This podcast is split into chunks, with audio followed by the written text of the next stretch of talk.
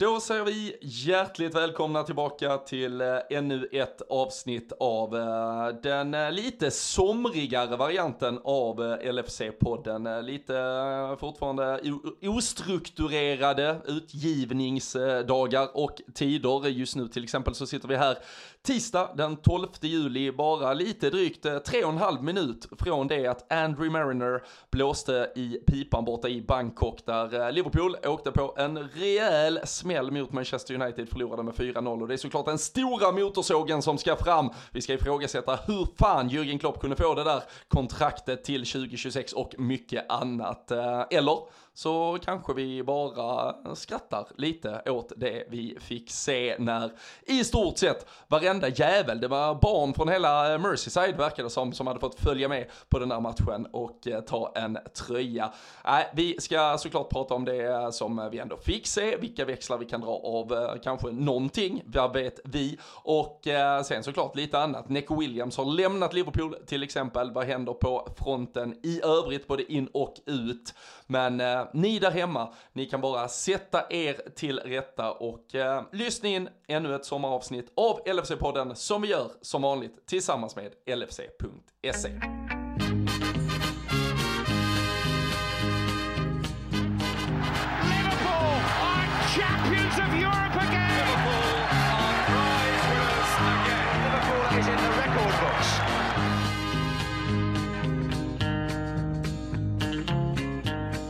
Jajamensan, det gör vi alla avsnitt, alltid som vanligt tillsammans med LFC.se och eh, om vi är lite somrigt ostrukturerade så kan man fan säga att eh, där på nyhetsfronten där är det aldrig stiltje och torka borta på LFC.se så där kan man alltid hålla sig helt uppdaterad, eh, eller hur Danne? Det är eh, där man börjar sin morgon och slutar sin kväll. Ja men exakt och framförallt nu efter eh, dagens eh, match mot Manchester United där så gäller det ju att lära sig Ja men kanske lära sig namnen på en del spelare som du sa Man hade ju inte koll på riktigt alla de där som faktiskt startade matchen och, och även vissa som fick göra entré senare och sådär. Så Nej det är, är det någonstans så är det där Jag som hade förberett ett quiz nu här på alla spelare och deras karriärer och eh, favoritmaträtter och allt möjligt som jag tänkte att du skulle naila till 100%. Ja men det känns ju som att man hade mycket bättre koll på det här med typ följa U18 och sånt förr när det liksom var Alltså nu, nu när det går så pass bra som det gör så har vi tillräckligt mycket matcher och, och sånt. Det var alltid så att man levde på förhoppningen att det fanns någon god gubbe på försäsongen som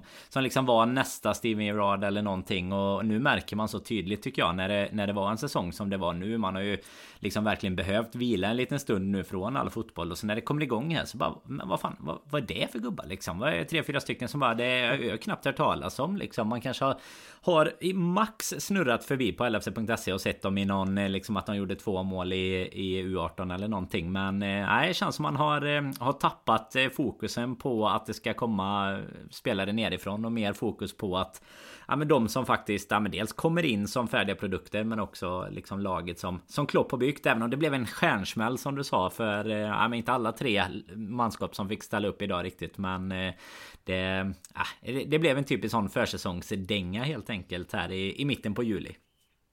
Ja, det är, det är kul. Nu, jag ska absolut inte eh, påstå att det var, det var många som eh, drog några, några större växlar, men, men det var ju ändå absolut eh, folk där ute som, som man, man börjar se direkt på sociala medier som tyckte det var lite, lite liksom för dåligt och, och vad är det här? Ska det se ut så här första matchen och så? Och det, alltså, är, är det något man har lärt sig av Jürgen Klopps lag? Jag, jag minns inte om vi vann någon match överhuvudtaget där 2019 till exempel som var då sommaren mellan Champions League-segern och att vi sen gick och och eh, vann eh, ligan med, med 99 poäng. Då, då jag och Jocke var på plats i, i Boston till exempel. Där blev det förlust mot Sevilla vet jag i alla fall. Jag har vi hade förlorat mot Dortmund veckan innan det, eller ett par dagar innan dess. Och sen, jag, jag tror vi förlorade det mesta i alla fall. Och det var, var det liksom Napoli van den var det gänget. Det var båda de två med typ ja. 4-0 eller någonting sånt också. Det... Ja, nej men det var ju, det var ju, det var ju smäll efter smäll efter smäll. Och, och det är ju också, jag, jag, hade inte full koll på hur United skulle försäsonga vidare. Men det hörde jag ju här i, i sändningen. De skulle vidare till Australien och, och möta både något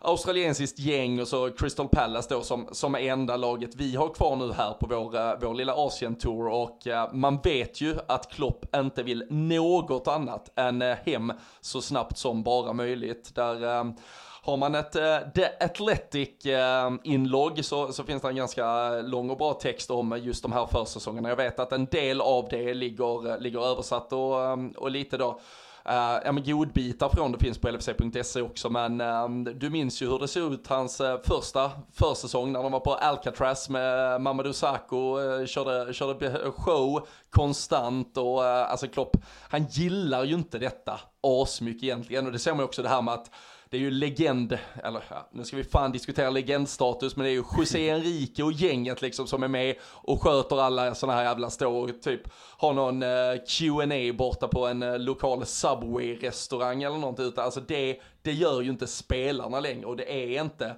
det ska väl inte vara så jävla mycket annat än, han vill ju bara träna mm. och, och, och, bygga upp inför vad som komma ska. Han vill ju inte vara med på det här jävla jippot och det är ju man blir ju fan också förbannad bara när man har, alltså billigaste biljetten idag kostar 1200 spänn till, till den här matchen. Alltså jag, jag vet ju inte men äh, du och jag ska ju sitta i Thailand om äh, typ 10 dagar och, och, dricka kall öl och man får rätt många kalla öl för 1200 spänn i Thailand. Så att motivera sig själv och gå och se den här fotbollsmatchen, det är, ah, Nej, jag, jag förstår att vi såklart ska, ska ut samtidigt när vi, ska vi då ut och göra det till den kostnaden, ja då vet jag inte vad meningen riktigt är med det.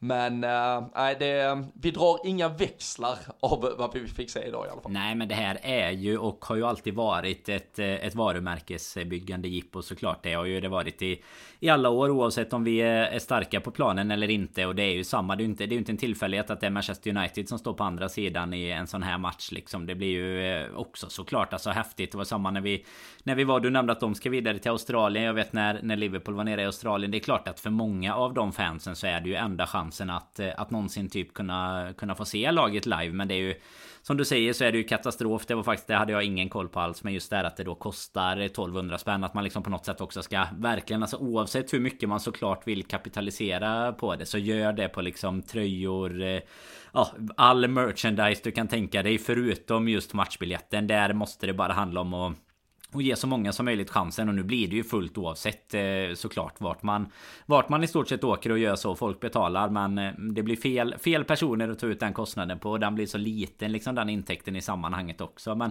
Det är ju ändå Bangkok Century Cup så det kanske är en eh, titel för United att lägga upp i skåpet. Jag vet inte om det är några mer lag som är med eller om detta var liksom Matchen Nej, det, var, det var finalen. Det, det var finalen. Det var, det var direkt, direkt alltså, kvalificering där. Nej men det Ännu en finalförlust för Klopp efter att precis ha slickats såren från Champions League-finalen så får han detta också i nacken. Alltså Nej, den är, som sagt, den är, är tung. tuffa tider. Ja, men det är ju som sagt, det är ju bara att ta med sig. Man fattar ju att han inte, alltså det blir inte heller den träningstypen som han vill göra, utan han har ju sitt eh, liksom läger i, i Europa oftast som, eh, men som, som han njuter av mer tror jag, där det liksom verkligen blir träningsläger. Här är det ju lika mycket jippo och skönt i och för sig kanske för spelarna då att det inte är de längre som ska ut, men det är ju precis som du är inne på varenda Ja men typ X-spelare ska ju dit och, och göra sitt och det blir ju verkligen bara ett, eh, ett varumärkesbyggande som såklart är superviktigt för klubben i det i långa loppet och liksom intäktsmässigt sånt. Men eh, matcherna ska man nog låta liksom vara där de är om man säger så. Även om det såklart finns eh, ibland lite godbitar att plocka och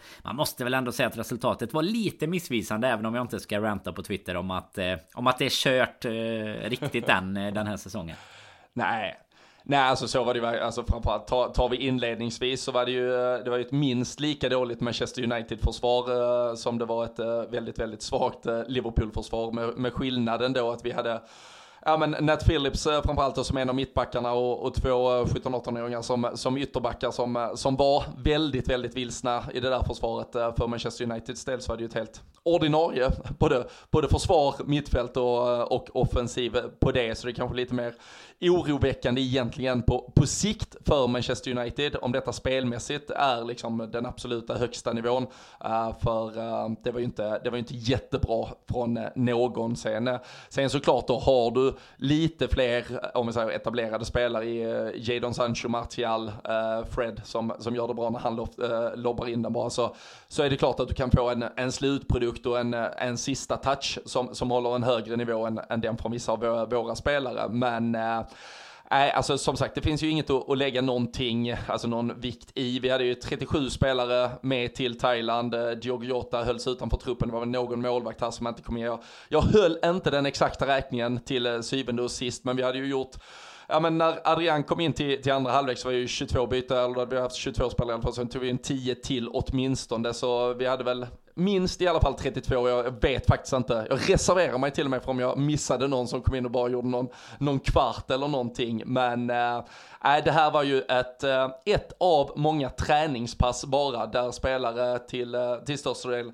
skulle få springa runt på en fotbollsplan i 30 minuter och äh, mer än så kan man väl inte, alltså det är ju, det är ju egentligen lite som om de skulle ha tv-sänt varenda mm. träning och så skulle vi sitta och göra en analys av det vi såg på den träningen. Det, det går ju inte. Nej, men mycket handlar väl också om att det ska bli liksom eh, matchlika situationer. Man får den, eh, den träningen på något sätt. Det känns ju som att man varenda år sitter och pratar om just det här att eh, backarna är fortfarande kvar på, på semester och det brukar inte spela någon roll nästan om det är en ja, kanske en van Dijk ska reservera mig för det, men alltså en Nat Phillips eller eller en Joe Gomez eller vem det är och sen eh, tror jag i och för sig att det kanske då för ett Manchester United med ny tränare och så vidare så det inte att det betyder någonting kanske att vinna själva matchen i sig men det är klart att eh, de, de startar väl kanske med sin elva för att på något sätt då eh, ja men verkligen kunna spela ihop dem. Alltså han har ju ett större, Ten Hag har ju ett mer ett jobb att göra än vad Jürgen Klopp har liksom. Han, Klopp kan ju bara verkligen matcha ja, vad, enligt vad alla hans medarbetare säger. Det är 30 minuter på han och det är 35 på den och det är 45 på, på någon liksom. Men, eh, men medan United kanske mer har eh, liksom mycket nya rutiner och spelsätt och sådär som de vill spela ihop. Och det är klart,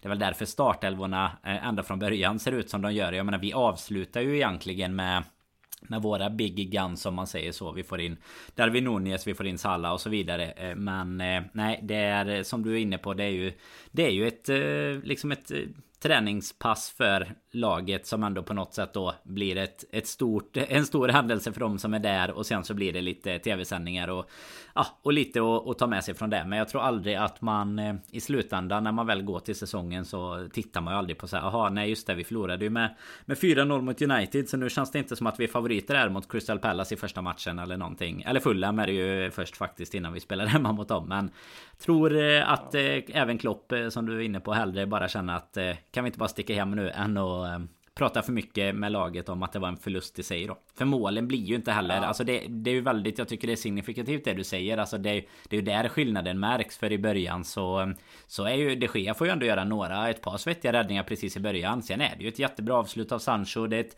en fin chip av Fred och det är ju även ett bra avslut på 3-0 där. Alltså så att jag menar det det märks lite skillnad ändå när man väl kommer till de avgörande situationerna och så lite virkesträffar och sådär som, eh, som vi kan plocka med oss i statistiken i alla fall. Ja, det, det, absolut vidrigaste var ju ändå att Anthony Elanga i, i slutet här av andra halvlek, fri mot Adrian i en träningsmatch i Bangkok, väljer att söka liksom den cyniska straffen och frilägesutvisningen. Där han bara skickar bollen, petar den långt åt helvete åt höger för att sen bara söka ett knä. Fan synd att inte korsband och allting small på honom när han valde det. Trötta, fega jävlar. Alltså, fan, showa, alltså du försöker ju för fan runda målvakten där. Alltså nu var han ju dessutom offside med 20 meter. Ja ungefär. Men att, att uh, gå på liksom, att cyniskt söka typ det röda kortet istället uh, för att uh, göra något kul av det avslutsläget. Det, det är inte charmigt, det är det inte. Nej, nej, det är fan i mig inte charmigt, det ska, det ska gudarna veta. Men uh, något jag faktiskt tyckte var lite, lite charmigt om man ska ta med sig någonting här, det var ju som du, som du sa så avslutar vi ju med the, the big guns. Det var väl egentligen kan man faktiskt säga, det är ju mer eller mindre en helt ordinarie ordinarie Eh, Adrian såklart får väl ursäkta då mot, eh, mot Alisson, men annars kommer ju in en, en ordinarie fyrbackslinje, ett, eh, ett mittfält som mycket väl och kanske förhoppningsvis kommer att starta väldigt många matcher tillsammans och sen då både Darwin Nunes och eh, Mohamed Salah. Men den elfte musketören i den startelvan, eller tionde om vi bara pratar utespelarna, det var ju alltså Tom Hill. Och eh, det får man ju fan ändå ge att eh, det blir en jävlig upplevelse. Alltså det här är en han har ju varit extremt lovande och eh, den som eventuellt känner till hans namn gör det kanske antagligen för att han var ett av, eh, ja men en av de här jätteunga spelarna som var med mot Aston Villa mm. eh, 2019 blir det väl i 19, december ja. där när, eh, ja, men när A-laget är i eh, Qatar samtidigt som det då ska spelas eh, ligacup-kvartsfinal och han, eh, han är en av de som kastas in i, i den elvan. Sen eh, ja, men, ett par skador och bedrövelser senare så är det ju faktiskt först i ja, men maj 2022 nästan som han gör uh, full comeback. Han spelade såklart lite efter där 1920 men sen kom pandemin och så skador och så var han först tillbaka nu i början. Han har bara hunnit bli 19 år så det är klart att det finns tid kvar. Men um, ändå lite av en, uh, ja men uh, inte bara ljusglimt, ändå lite nästan då uh, solskenshistoria. Att uh, tagit sig tillbaka från de här jävligt tuffa skadorna och uh, får ändå avsluta med det som på, på många sätt och vis var liksom, eh, kanske hela, hela världens i övrigt då bästa, bästa elva till, till långa stunder förra säsongen. Så det, Ja, häftigt för honom i alla fall. Det, det, tycker jag vi kan ta med oss om vi ändå ska plocka någon liten spelardetalj i detta. Vi får hoppas att han eh, bidrar med något poäng med i nästa match. Så blir det, blir det lite sån eh, 2022 års Danny Pacheco eller Ovier Jaria eller någon, någon av de gubbarna som man kan räkna upp eh, på, på fingrarna kring eh, vilka man har tagit med sig från olika försäsonger. Men det är väl, vad var det du sa? Var det Pallas nästa, Pallas nästa i Singapore va? Eller vad ja, men precis. Ja, ja men precis, precis. Vad är det, den fem, femtonde eller mm. sex, sjätt, sjättonde? Det fina, fina sjättonde. Uh, nej men precis, uh, om ett par dagar och där, jag läste bara Crystal Palace hade väl jättemycket både skadeproblem och De kom med en ganska klen tror jag, 14 första lagspelare som saknades tror jag och vi har ju, vi lär väl göra Ja men exakt samma sak och sen så är det ju snarare då den här eh, extremt stora 37-mannatruppen kommer ju kanske bantas ner till 25-26 spelare när vi sen eh, kommer hem från Asien och eh, drar vidare på eh, vårt europeiska läger istället. Så det är väl absolut en, eh, en par, två, tre, fyra, fem spelare eventuellt som fortfarande kan då slå sig in i det som är en lite mer ordinarie eh, tränings, eh, träningsvecka som väntar därefter. Men eh, vi får se vilka som eh, kan vara där. Eh, det är ju Alltså det är ju svårt, som, alltså, väldigt många av de här 17-18-åringarna som, eh, de är ändå långt från. Sen har du ju den här typen av spelare, som sån här Leighton Clarkson som man vet bara så, men hans, alltså hans skepp har ju gått, alltså det seglar ju för, för flera år sedan. Han, han är fortfarande med och härvar, som, som man har sett med så många spelare eh, göra. Och sen så har du ju där då kanske också ett, eh, ett ytterligare skikt med spelare som typ Rhys Williams, Nat Phillips, båda två, alltså där får man ju fan så här med facit i hand. Alltså hur lyckades Jürgen Klopp ta oss till Champions League med de två som mittbackar? Det, det tar man fan helt otroligt. Båda två med varsitt väldigt grovt individuellt misstag här ikväll eller idag till exempel också. Så äh, det, det, är ju ett par spelare som ska bort också från den här truppen, äh, som ska på utlån eller till och med säljas kanske och följa då i Neco Williams fotspår som nu blev klar för Nottingham Forest. Men äh, är det, ser, finns det något du tror att vi liksom kan, kan ta med oss och ta fram från det och, och kommande match mot Palace? Eller eh, är det, är, är det ungefär som att bara sitta och se på träningar och så skit lite samma i vem som gör det bra eller dåligt? Kan man, kan man ens förändra sin aktiekurs hos Klopp genom eh, det som görs just på matcherna i de här sammanhangen? Nej men det skulle väl vara eventuellt helheten då. Så för spelarna så är det ju väldigt mycket mycket viktigare än vad, än vad det blir för oss eh, vid sidan av. För det är ju precis som du säger, alltså, man får ju bara gå till sina egna känslor kring det för att och inse hur oviktigt man tycker det är. Och då är det ju alltså inget, inget att man... Jag tror inte varken att vi som supporter eller egentligen typ ledarstaben heller tar med sig någonting så. Utan det blir... Det blir liksom på samma nivå som träning. Men går du på en helhet däremot från ett, eh, ett sånt här liksom läger. Eller när de är borta på en sån här turné. Och, och liksom har gjort poäng i båda matcherna. Och du har gjort det jättebra på träning och så. Det är klart det är ju där du kan stärka det är där du kan stärka din, eh, ja, men liksom dina chanser att på något sätt slå dig in. Eller för många av de unga spelarna handlar det ju egentligen bara om att hamna i något sorts eh, blickfång även inför, inför framtiden. Liksom. Du har ju hur många som helst som har, har gått eh, den vägen där det har sett bra ut. Men sen ser du ju dem aldrig Alltså på säsongen sen och så slutar det med att de har gjort fyra mål i i B-laget liksom. Så att det... Jag tror inte att man eh, kan egentligen dra några växlar mer än att det oftast brukar... Alltså det, det som jag kom, kommer tillbaks till det jag sa innan att man har, förra säsongen var så lång och det var så mycket matcher så i vanliga fall som supporter så är det bara gött att det är igång igen när en sån här match kommer. Medan man nu liksom fortfarande är så nära liksom den tröskeln. Har, man har precis gått över den tröskeln så att nu var det mer så här.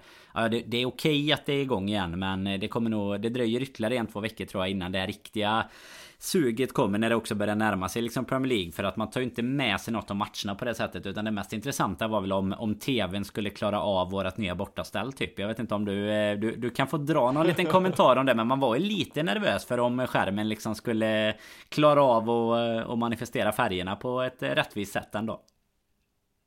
Nej, sitter man, eh, sitter man på en lite äldre tv, då, då hade det kunnat äh, bli som en, eh, jag vet inte, någon mindre LSD-tripp och, och hoppa in och, och se skiten kanske. Men äh, det, det, funkar väl okej, okay, men äh, det är ju verkligen en en speciell tröja. Ehm, den är ju menar, baserad på, eller framtagen i, i hyllning till eh, Liverpools eh, liksom, påverkan, inverkan på discoscenen under 90-talet och Liverpools då rika uh, musikliv. Hade de bara sagt rakt ut, det är en hyllning till Pop World, som ändå har de här färgerna i sin härliga logg, då hade man ju köpt det rakt av. Men uh, nu tyckte jag att de uh, försvårade lite för sig, men det är ju absolut något uh, lite psyk psykedeliskt i den så, så det får man väl ge. Och jag tycker ändå, helhet, alltså att spela i helvitt tycker jag ju är mm. snyggt. Mm. Det, alltså det, såklart, det är ju inte helvitt men det framstår ändå till många stunder och långa stunder som, som helvitt när man väl ser det på skärmen. Så äh,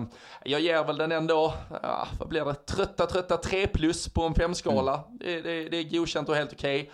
Men uh, ja, vi får se. Det jag, jag kreddar ändå, jag, jag vet inte, jag nämnde väl lite fotbollströjor på de här olika eh, semestermarknadsfällorna man går i som småbarnsförälder i, eh, under sommarmånaderna. Just den här, jag kan säga, den kopian som de hade försökt sig på när man då hade bara baserat utifrån bild, det är inte den är inte riktigt lika psykedelisk i alla fall. Så jag, jag får se om man orkar klicka hem den äh, äkta varan. Det, på tal om 1200 spänn för en biljett till Thailand så, så får man väl ändå ge en liten, liten äh, ja men känga åt uh, vilka jävla hutlösa priser de tar i den där Liverpool-shoppen också. Det, nej, ja, och så ska man på med lite Brexit-tullavgift på det också. Ja. Då Ja, då gynnar man fan hellre våra kära, kära vänner borta på samdots.com om man ska ha något. Ja, men solklart alltså. Det, jag var inne och kikade lite för när, alltså, när de släppte tröjan i, i morse, det är ju som du säger. Alltså, och, och, som det alltid är så är det ju mycket bättre när den väl sitter på och i matchsituation liksom. För att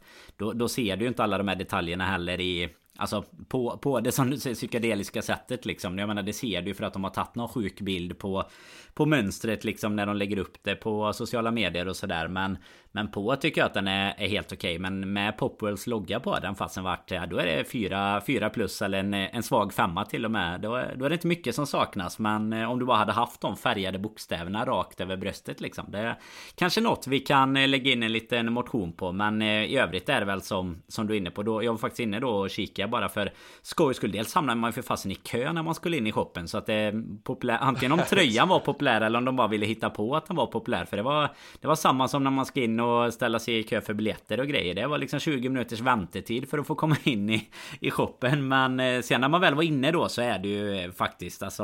Jag vet inte om, jag minns inte riktigt om det är för att eh, när Nike tog över och så om det verkligen hoppar upp ett snap men det är ju otroligt dyrt alltså om man ska om man ska köpa det i, i officiella och då Tycker ofta att Samlods brukar hålla liksom, Man fattar ju att de behöver hålla sina priser mot, mot klubb och sådär också. Det ska ju inte gå att hitta allt så billigt Men då de håller ju alltså minst lika bra. Och som du säger med lite tull och sånt Så, så finns det fast inte mycket anledning egentligen att hoppa över det nu. Det fick man ju Som sagt det nämnde jag väl i det här eh, Hela deras medlemspaketsfiasko eh, Att det dessutom kom en liten hundring eller två i tull på den också. Så att eh, Nej det får eh, Man får hålla sig där. Sen är frågan om man klickar hem den här eller om jag nöjer mig med kanske kanske om du hittar en billig marknadskopia till mig. Det, det återstår helt enkelt att se. Det är ju ett, eller, eller, ja, men det är ett steg ner bara, från förra ne, i alla fall. Alltså den förra bortatränaren var så jävla snygg. Ja, men, det, ja, men allt kommer ju vara ett steg ner från den. Ja, alltså, men två steg, två steg ner då.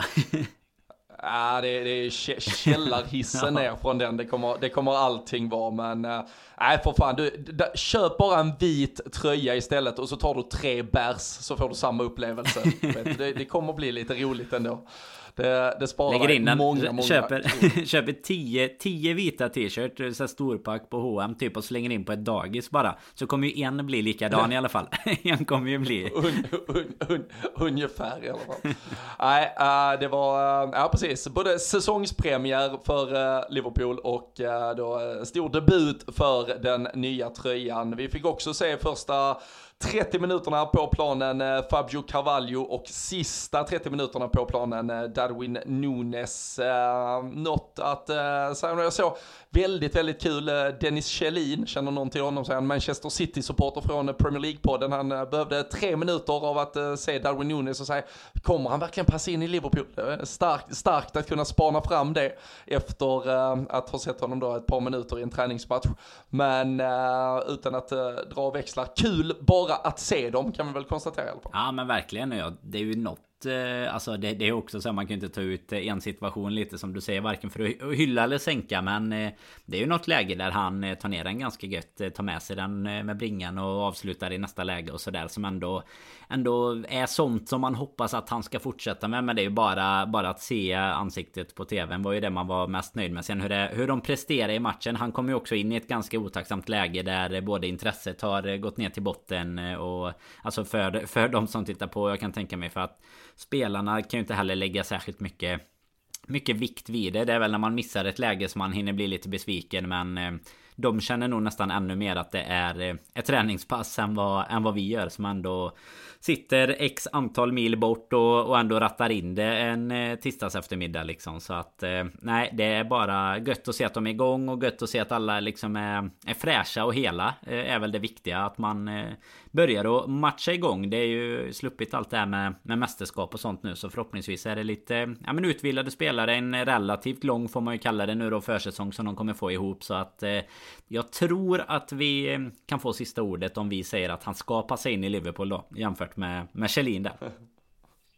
Ja, ja vi, får, eh, vi får se. Han, han såg även eh, väldigt, väldigt mycket svagheter i Thiago när han kom till Liverpool och kunde inte alls se sambandet med att det var för att han spelade typ framför just Nat Phillips och Rhys Williams under långa stunder av den där första trötta jävla pandemisäsongen. Så ja, det, det är kanske inte fotbollsögat vi behöver lita blint till. Vi får uh, hoppas att Darwin Nunes uh, kommer att passa in väldigt bra i uh, Liverpool framöver. Men det vi kan bara konstatera på tal om att det, de är liksom up and running i alla fall och att det är igång. Uh, var det någon som satt och undrade varför inte Calvin Ramsey, uh, det tredje då nyförvärvet, inte var med så är han ju inte med i uh, Asien. en liten skada som man hittade vid läkarundersökningen, inget alltför allvarligt men håller honom borta en tid här.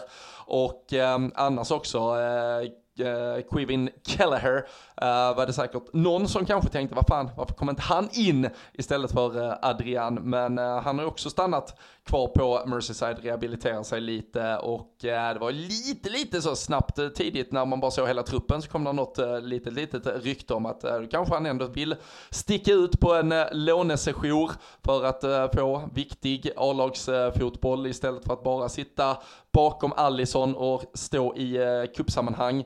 Men um, vi får väl se, än så länge verkar det i alla fall som att just i det här fallet så är inte detta det som ska tala för det. Men uh, det, det, ska väl ändå ut ett par spelare till Danne. Vi nämnde Nat Phillips, Rhys Williams, Neco Williams som gick uh, precis, vi kan ju börja där. Men sen också vilka spelare som vi tror kanske försvinner uh, när vi nu ska banta truppen lite, om vi då tänker spelare som lämnar. Men om vi bara börjar med, med Neco Williams, nästan 17,5 miljoner pund till Nottingham Forest och dessutom uppges det vara 15% vidareförsäljningsklausul. Ehm, det, det, är såklart bara att tacka honom för, uh, vad fan skrev han själv, nästan 15 år i, i klubben. Ja, alltså jag såg det med klubben ja. med, eller det var något konto jag såg i alla fall som la upp det, att det var 15 år uh, i stort sett. Det är knappt uh, äldre än vad han är tänkte jag säga. Nej. Början han var två. Så, Nej, så det är lång och trogen tjänst har det ändå hunnit bli och eh, det känns väl som att Julian Ward och gänget eh, ändå gör ännu en eh, jävla dunderdeal.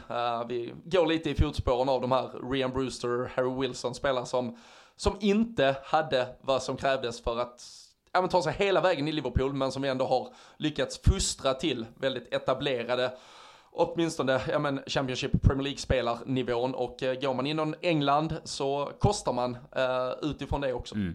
Nej men så är det ju. Nu blir det ju Premier League för honom och det är ju jäkligt roligt. Det är ju, du nämner Wilson där. Han kommer ju upp med, med sitt Fulham nu. Så det är, det är ju rätt roligt ändå att den, alltså, den typen av spelare som ändå fostrats nu. Det är ju, det är ju lite samma sak där. Alltså de man hade lite förhoppningar till och så. De, de ställer ju ändå upp på ja, men den stora scenen sen. Även om de inte står i i de allra största klubbarna liksom. Men eh, att det ändå är så att de spelarna som inte riktigt lyckas ta plats hos oss. Eh, de, de lyckas ändå komma till en Premier League-klubb som kanske kan ja, men kämpa på typ nedre halvan. Det, det är också ett eh, väldigt gott betyg till, till hela arbetet som klubben gör. Och jag menar det är väl en... Känns ju i efterhand så här som en bra deal för honom. Det känns som en jättebra deal för klubben. Och det liksom alla måste ju vara, vara supernöjda med det egentligen. Och han eh, får ju en bra plattform att bygga vidare på också. Det, det lilla man har hunnit eh, förstå av eh, sitt fantasyintresse är ju att han lär ju gå in i alla fall som en, en ordinarie högerback där. Och jag menar det, det är väldigt mycket större skyltfönster än att, än att sitta bakom Trent till exempel. I och med att det inte skiljer så mycket i, i ålder heller så lär han ju få sitta kvar där. Så att eh, nej, tacka för eh, Ja, men för fin tjänst och bara hoppas att det blir en, eh, den nya Garrett Bale där som det Som vi, som vi ju alla trodde Ja men precis. Och eh, om, vi, om vi då tittar på, på andra spel, om vi börjar bara där eh, med, med Kelle här nu, eh, nu, ja, nu, nu ville man väl kanske då ändå eh, lugna lite den ryktespridningen och det, det är rehabilitering, det är lite skadeproblematik som håller honom borta. Men, eh, men tror du, eh, om du bara får gå på, på magkänsla och den eh, egna lilla spåkulan, att han funkar det för honom att eh, etablera sig som en, ja, men, inte, inte världsmålvakt kanske, men ändå som en, eh, men, ja, en framtida stor målvakt genom att bara sitta bakom Alison Becker, eller måste han kanske ut och hur ska man då resonera kring målvaktssituationen? Nej men alltså ställer du frågan så så tror jag inte att han eh, kommer vara en ihågkommen världsmålvakt om han sitter, sitter på bänk liksom och det är också svårt eh, tror jag och jag menar nu är han lite yngre men det är ju ändå svårt att vad ska man säga, alltså bara, bara sitta kvar i, på bänken i ja men liksom fem, ja men tre till fem säsonger till och sen bara förvänta sig att man kommer vara, vara första keeper efter det. För är man på samma nivå då, då kommer vi antagligen vilja ja men värva in någon annan som är världsklass och har varit superbra. Men jag tror också att eh, det är svårt för honom att få en, eh, ja men liksom en bättre position. Alltså han är ju mer garanterad också lite kuppmatcher och sånt än vad än vad typ en Neco Williams blir för att de är fler, ännu fler konkurrenter på en sån position. Sen är ju skillnaden såklart att blir inte Alisson skadad så får du inte så mycket andra chanser om man säger så än just de här kuppmatcherna. Men eh, har inte haft någon tanke på att han skulle vilja lämna liksom tidigare. Men jag kan ändå förstå att det finns ett intresse. Han står ändå i landslaget och sådär nu också. Och, ah, det, det, är klart att skulle han få ett motsvarande erbjudande och kunna ta en, en plats i ett Premier League-lag så hade jag ju inte varit jätteförvånad om, om en spelare hade varit sugen på att ta det i och med att du också därifrån kan ta Kanske rejälare kliv men eh, det är ju väldigt Det är lyxigt för oss eh, just nu i alla fall att kunna ha honom som Som nummer två. Jag har ju aldrig honom men Adrian som Som nummer två. Ja, Nej, nej men precis, men, men vilken, uh, det, det, är ju alltid det dilemmat du kommer till när du har en ganska menar, ung lovande målvakt som, som nummer två. Tar vi till exempel ett Manchester United som uh, hade Dean Henderson som uh, tvåa, det var ju liksom, ska han till och med konkurrera med de Gea och sådär. Och så, när, när man då inte riktigt lyckas göra det, att, att bara stå där bakom blir ju väldigt frustrerande för en, en ung målvakt som vill mm. väldigt mycket mer i karriären. Då, då tittar du antagligen lite, lite runt omkring dig, men det, det jag tänker och det som kanske då blir, blir ändå svårt är ju vilken nivå är tillräckligt bra? Är det kanske att det ändå måste till ett ett Premier League-lag som vill ha honom som, som etta för att det ska vara värt att gå på lån en sån säsong. Eller eh, kan du gå till ett Championship-lag som ett tippat topp 6, topp 8 Champions League och, och känna att du får ut mer av det än att vara i Liverpool, träna i miljön med Allison och spela kanske dina 10 matcher under en säsong. Det är, jag tror det är en ganska, det är nog ändå en ganska knivig situation att hitta en alltså det, en perfect fit här för att han ändå ska lämna. Det, och det, det hoppas jag blir då lite vår fördel att därför tvingas han lite stanna kvar. Uh, mm. Hade han varit en utespelare i samma situation så tydligt bakom bakom någon annan, ja men då pratar vi lite, ja men lite Neco Williams situation i, uh, i förhållande till Trent. Då, då går du antagligen, men som målvakt så, du ska också vara jävligt garanterad på speltid på den andra platsen du kommer ja. till och det ska vara en tillräckligt hög nivå för att det ska vara värt det. Du vet det där är ju känsligt också för det, ju, det, finns ju exempel där du liksom flyttar på dig och så hamnar du ändå i, i typ en konkurrenssituation och så är det två, tre dåliga matcher och så har du inte ens kvar din, din första plats i liksom eh, jag vet inte, ta, ta Fulham eh, förra säsongen som exempel. Nu är de uppe i, uppe i Premier League. Men jag menar alltså det, den, där riskerar du nästan karriären istället på något sätt. Eller i alla fall den utstakade vägen den skulle kunna ha tagit. Och nu, nu kollar jag lite snabbt här. Det skiljer ju sex år dem emellan. Alltså han är ju sex år yngre än vad, vad Alisson är. Och jag menar Alisson 29. Du får ju ändå räkna med förhoppningsvis i alla fall att jag menar som målvakt så står ju han kvar ett bra, alltså han är ju närmare den åldern som Allison är nu innan han eventuellt då skulle kliva in och vara en, en given första keeper istället. Och jag menar det, det tror jag inte att du blir utan då måste du ju någonstans ta det valet att eh, att vara kvar som nummer två för att eh, jag tror inte att du bara automatiskt eh, kommer att få få säga här har du första handskarna nu är det din tur liksom utan där det kommer att ha runnit mycket vatten mellan broarna under de, de säsongerna och de åren som gör att eh, det, det är mycket andra man kanske kommer vilja kika på också. Så det är ju en... Eh, nej, man får ge honom att det är ju en... Om, ja. om erbjudanden finns så är det ju en väldigt knivig situation. Men jag tror ändå som du är inne på, det måste ju krävas att du går antingen Premier League eller Top Championship och att det verkligen då är... Eh, du, du kommer hit som nummer ett och det behöver du inte vara, vara orolig för. För det är klart, eh, ett utlån till exempel, det kan ju också ge dig... Alltså det, det ger ju dig ännu bättre chanser kanske i i ett Liverpool sen. Om nu inte det är så att vi skulle gå in och, och, skaffa oss en, en ersättare som man tycker man behöver bättre än typ Adrian. Vi vet ju ändå, vi har ju varit med om problemet där eh, det går liksom 30 minuter av säsongen och sen Sen är Alisson borta i åtta matcher eller vad det blev till slut liksom. Så ja, ja. Man, man, kan ju aldrig sätta sig helt på pottkanten heller. Framförallt inte i den situationen som, som vi är nu.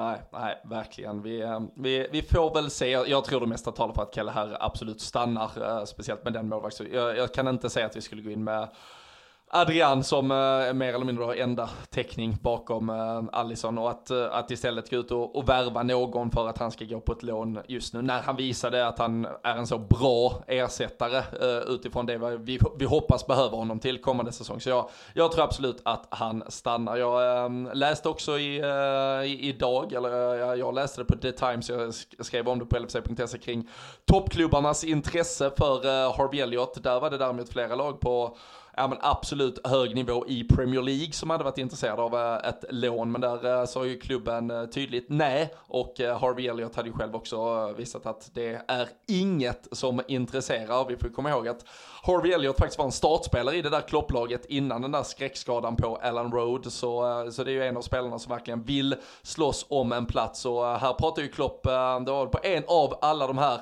då påtvingade presskonferenserna och intervjuerna som man måste göra nu när han är i Bangkok eh, om det här mittfältet som det har pratat så mycket om. Blir det värvningar, blir det inte? Han eh, sa väl att det enda problemet just på specifikt på frågan med Jude Bellingham som så ofta nämns som ett alternativ så var väl det, det enda problemet med honom det är att han inte är tillgänglig. Um, annars var han väl full av beröm för vilken fotbollsspelare det är. Samtidigt så sa han också, går man ut och hämtar en spelare, ja då har vi ju plötsligt en situation där unga talangfulla spelare som Harvey Elliott, Curtis Jones, nu också då Fabio Cavallo, de är hämmas lite i hur mycket speltid de kan få. Så om vi pratar ändå de här ganska etablerade av de yngre spelarna. Känns det som att där är vi nu med Nick Williams out, då har vi nog eh, nu har vi nog gjort den business vi ska på den eh, fronten.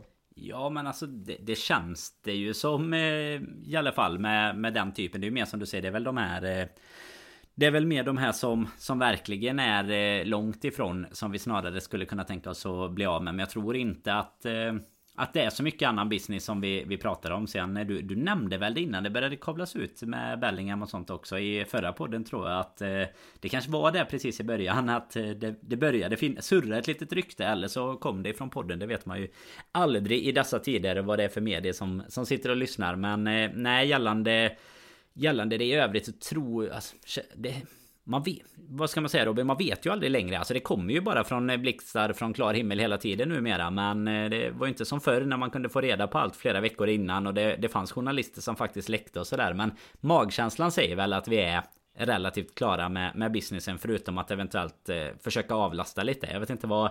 Vad, vad känner du? Vad, vad säger magkänslan hos dig för, eh, för vad Ward och gubbarna nej. sysslar med?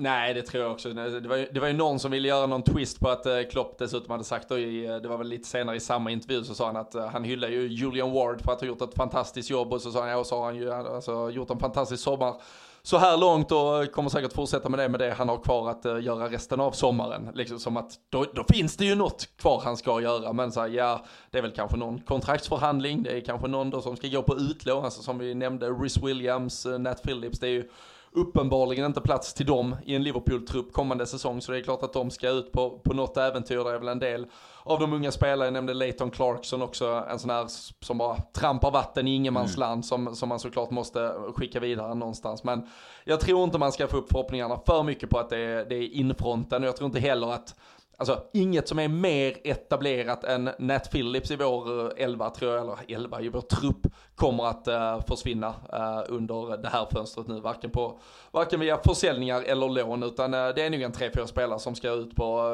på lån eller säljas. Men som sagt, det är den där Nat Phillips nivån som max på de spelarna. Så jag tror inte det är något man behöver varken eh, ja, men, ligga sömnlös över eller som man kommer ligga och fundera alldeles för mycket kring när det väl sker. Utan det, det är sånt som eh, vi, eh, vi, vi kan vara utan helt enkelt. Så eh, det, det lär säkert hända lite till. Men uh, först ska det spelas lite mer fotboll då om några dagar i, uh, i Singapore mot uh, Crystal Palace. Vi får, väl, vi får väl se om vi får några tydligare svar då. Fortfarande oroväckande att vi inte har gjort mål den här säsongen nu här efter 90 minuter. Men ja, vi får se om de kan höja sig till nästa match. Ja, magiska 14.35 avsparken på fredag. Det är ju, det är ju ett sätt att ta helg det också. Hemmamatch mot Crystal Palace spelas precis som i, i premiären sen i hemmapremiären sen i ligan. Så det får vi hoppas att det, det säger mer än att vi ska åka, åka på stordäng mot ett United. Nej men det är ju det blir väl, det blir ändå gött. Man kommer sitta där och, och hoppas att eh, det, oavsett så är det alltid lite roligare om det blir, eh, om det inte blir 0-4 liksom. Det, man, kan, man kan bygga något litet på Clarkson kanske. ett, ett, ett starkt citat att uh, fotboll alltid är roligare när man inte förlorar med, med 4-0. Det, det, tar vi med jag oss. Jag vet knappt om podden i, hade varit annorlunda om vi hade vunnit uh, idag med 4-0. Alltså det är lite så här, det, det säger ju ändå något om träningsmatcherna. Vi, vi hade kanske snappat upp någon spelare lite mer. Så hade, hade Darwin Nunes gjort tre mål, det är klart då hade vi ju Då hade vi ju skapat orealistiska förväntningar direkt. Men det, någonstans känns det som att det hade varit ganska likadant oavsett uh, outcoming. Och, och, vi, liksom, och, och, vi, och, vi, Ja, och vi vet ju att vi bara behöver ungefär en halvlek eh, sen i ligaspelet mot United för att utjämna till 4-4 över liksom average, alltså så här, uh, total score. Så, så det är ju inga konstigheter. Det, ska nog reda sig. Men uh, vi gör väl som så att uh, fredagslunket då här mot Crystal Palace, det blir lite, lite också vår avslutning på det som bara varit lite sporadiskt uh, sommarpoddande här. Utan från uh, nästa vecka, förhoppningsvis redan på måndagen då, så, så tar vi ner det och så blickar vi ordentligt framåt och blir lite mer strukturerade när vi sätter sikte mot kommande säsong. Det är, ja men vi har väl lite, lite nyheter, lite grejer att presentera. Det kommer i nästa avsnitt. Jag vet att du sitter och ska dra igång spakarna borta i uh, våra diverse fantasyligor. Den, den vanliga, stora, öppna för alla, den är igång. Var man med redan förra säsongen så är man väl automatiskt mm. invitad igen och uh, koder och allt sånt kommer komma sen. Men vi ska ju ha lite Patreon-ligor och lite annat kul. Så uh, mycket nyheter kvar att, uh, att invänta som sagt. Men nästa vecka då kör vi igång ännu, ja, men, ännu ett steg. Lite som Klopp och gänget när de drar tillbaka till Europa. Då växlar växlar vi också upp.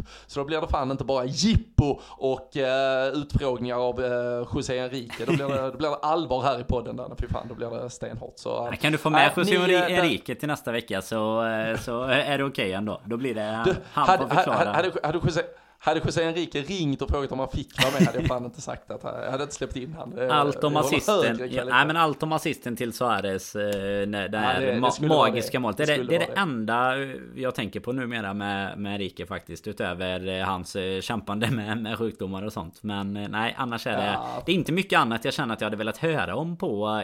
På någon så här sunkig, lite rökefylld som man tänker att det är. Någon liten klubb i Bangkok liksom när han sitter där. Vet nej, inte vilka historier det är han ska leverera. Men vi ser om han ringer och vill vara med. Annars eh, får man åka till Bangkok och hälsa på honom helt enkelt.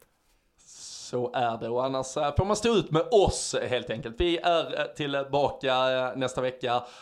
Det, det är ändå kul att det är igång så nu, nu sätter vi fart på bollen här och håller den i rullning. Vi hörs och ses snart igen. Fortsätt njuta av sommaren. Ta hand om er så hörs vi alldeles strax igen.